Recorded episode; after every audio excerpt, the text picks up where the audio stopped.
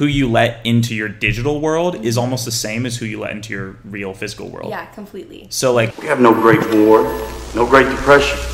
Our great war is a spiritual war. how do you find the accountability in yourself to like not go on your phone? Are there any like reminders you set up for yourself or it's just kind of you go into your body? Like how do you actually keep yourself to doing that? Um, I would say that I'm not like 100% perfect. Uh, it's not like that all the time. There are mornings where I will pick up my phone first thing or like I'll be on my phone at night.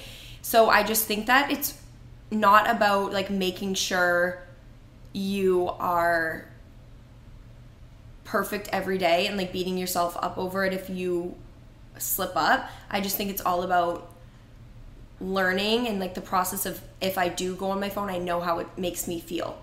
So I don't have any like real, real reminders or anything. I just you kind of have to make I don't know make that decision. Mm.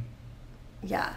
But I do have one reminder that I set on my phone. When I set my alarm in the morning at for seven o'clock, I put a little message and I have it say like I'm so grateful for this day. And like my alarm will go off and that's the first thing I see on my phone. So then it reminds me first thing when I wake up to say things that I'm grateful for, which usually gets me like not to go on my phone.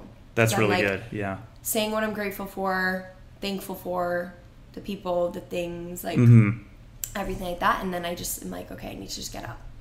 I love it. And so let's let's stay on the phone because I think this is like a really important topic, um, especially with like mindset. Tell us about your like your social media feeds, like who you I follow, who you subscribe to, Yeah. who you um, are. Hey, Liv.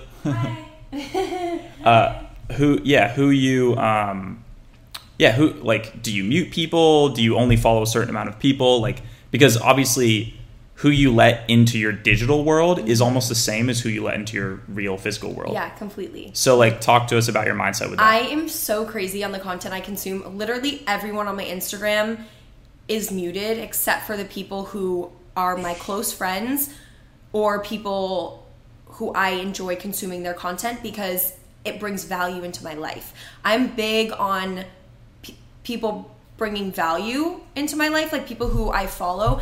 I am not like the type of person to follow celebrities and people I don't know unless they're bringing value. So I don't follow the Kardashians or anyone like that, which I feel like their stuff is aesthetically pleasing to look at, but it's doing nothing for my life other than making me compare my life to their life, which is so unrealistic.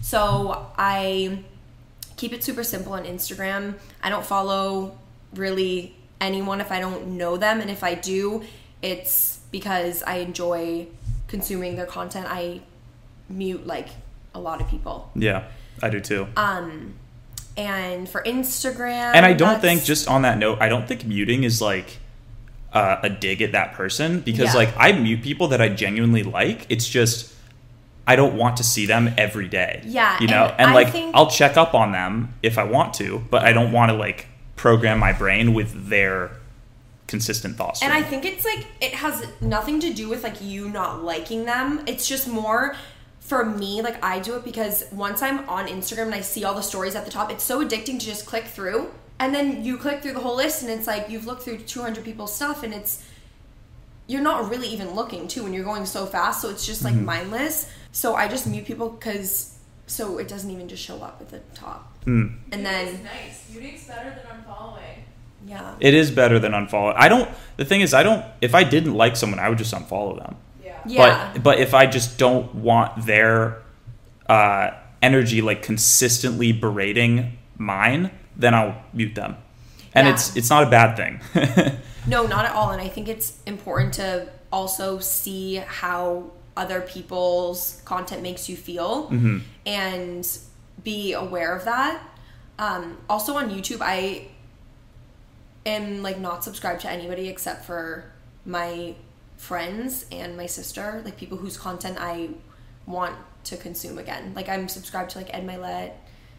Um, I love seeing his podcasts, and then my also my friends because I like to keep up with their life, like Jess, what she's doing in Nashville, and what Emma's doing um, when I'm not with her and stuff. So I keep it pretty simple. I mean, it wasn't always like that, but I found that once I stopped just like following so many people, my life really improved. Mm-hmm.